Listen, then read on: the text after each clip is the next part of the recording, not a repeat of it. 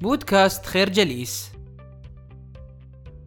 الإنسان في هذه الدنيا لو تعرض عليه أموال الدنيا على أن يفقد سمعته فلن يقبل بذلك وكذلك أي أمر نقبله ثمنا دون أن تكون لنا القدرة على النطق بكلمة كل هذه الأشياء الرائعة والنعم التي وهبنا الله إياها في هذه الدنيا لا تقدر بثمن فلما الانتظار؟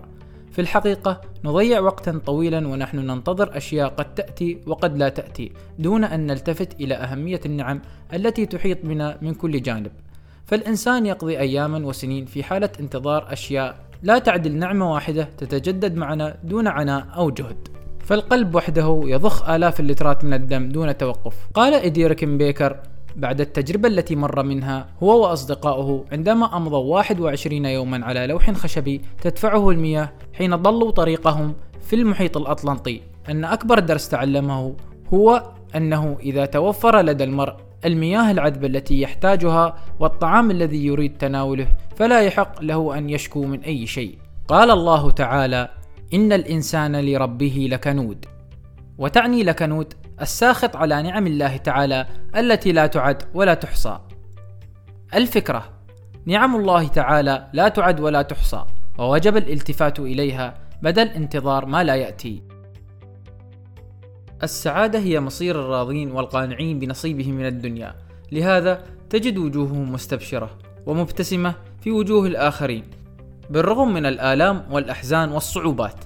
إن ما يجعل الرضا مستقرا في هذه النفوس هو الحالة النفسية التي وصلوا إليها وهم يعتقدون بأن هذا الرضا هو عبادة عظيمة يحتاج أداؤها أكثر مما تحتاجه العبادات بمختلف أنواعها. عبادة تشبه تسبيح الملائكة لخالقها دون كلل أو ملل. أما العبوس والشاكي فمشكلته أن الشكوى لا تفارق كلامه والتذمر واليأس هو حال سبيله فليس هناك أي شعور منه بأن النعم التي تحيط به قلما يلتفت إليها أو ينظر فيها. إن حال الشاكي والمتذمر هو حال ذلك الذي يدفعه إبليس إلى الشكوى اعتقادا منه أنها الوسيلة الوحيدة للتنفيس عن الكرب والهموم. غير مدرك أن الظروف وتقلبات الأحوال هي جنود الله التي ساقها الله إلينا حتى نشتكي إليه لا منه. فكل لحظة يصرفنا عما يحيط بنا من نعم الله فيلهينا بالمغريات والشهوات. وكأننا نتبع السراب نحسبه ماء. حتى إذا ما أتينا إليه لم نجده شيئا وتلك هي خيبة كبرى. الفكرة الرضا عبادة عظيمة يتوصل من خلالها الإنسان إلى الاستمتاع بنعم الله التي لا تعد ولا تحصى. لا أحد يتصور منا كيف يمكن أن تكون حياته دون نعمة البصر. ربما يفقد كل شيء معناه في هذه الحياة. لن ترى ما يحلو لك من المناظر. ولا تستمتع بجمال الألوان. هذه اللحظات التي نستمتع بها لا ندرك معناها وقيمتها إلا إذا فقدناها. وما دام كل شيء بين يدينا فقد لا نلتفت أو نهتم.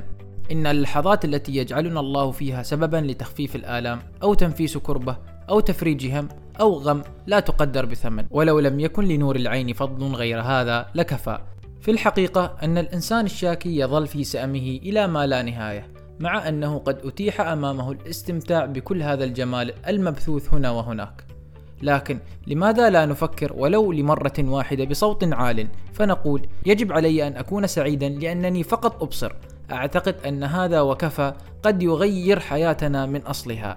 فالبصر وحده ونحن نملك عينان ومقلتان كفيلتان أن نطرد الهم الذي يلاحقنا من كل جنب. نعم نطرد كل هذا بفضل الحمد والشكر وستبدو كل هذه الأحزان التي تحاصرنا. متعبة لا تقوى على مواجهة جبال النعم فيك وحولك. الفكرة نور العين وحده فضل ونعمة من الله. لو كان وحده ما نملك لكفى. السمع مثل البصر. خلق الله بهما الإنسان لينعم بكل ما منحه الله وسخره للإنسان في هذا الكون الفسيح. لن أسمع القرآن مرة أخرى. إنها كلمات لشخص لم يعد بمقدوره السمع بعد أن أصابه الصمم. يا لها من أمنية. تبخرت بعد أن كان هذا الشخص ينعم بنعمة التلاوة والقرآن والخشوع أمام كلام الله الكريم. إن الحياة بالرغم من أنها مليئة بالصخب والضجيج إلا أنه في لحظة فقدان السمع تتحول إلى آلة صامتة لا حياة فيها وكأننا نتكلم من وراء زجاج. كثيرة هي الأشياء التي لا نلقي لها بالا لا ندرك عظمتها إلا بعد فقدانها. ما يجب عليك أن تدركه؟ هو أنه إن لم تكن لنعمة الله شاكرا فأنت كافر بها وربما قد يؤدي هذا الجحود بها والنكران لنعم الله إلى حرمانك من الاستمتاع بها في هذه الحياة. الشكر هو مفتاح زيادة النعم والحمد هو الحصيلة الكبرى التي تنتظرك بعد أن تدرك عظمة الخالق في نعمه. الشكوى لا تصنع الإنسان والسأم لا يدخل الإنسان إلا في نفق المجهول. هكذا تكون راضيا وهكذا تتغلب على همومك وأحزانك مهما كانت الصعاب. وهكذا كانت حياة من فقد سمعه. ففي ذلك العالم الصامت الذي عاشه بدا كل شيء دونه يسيرا. الفكرة السمع نعمة الله التي تحول الحياة إلى أداة الاستمتاع بالنعم. نشكركم على حسن استماعكم. تابعونا على مواقع التواصل الاجتماعي لخير جليس. كما يسرنا الاستماع لآرائكم واقتراحاتكم ونسعد باشتراككم في البودكاست.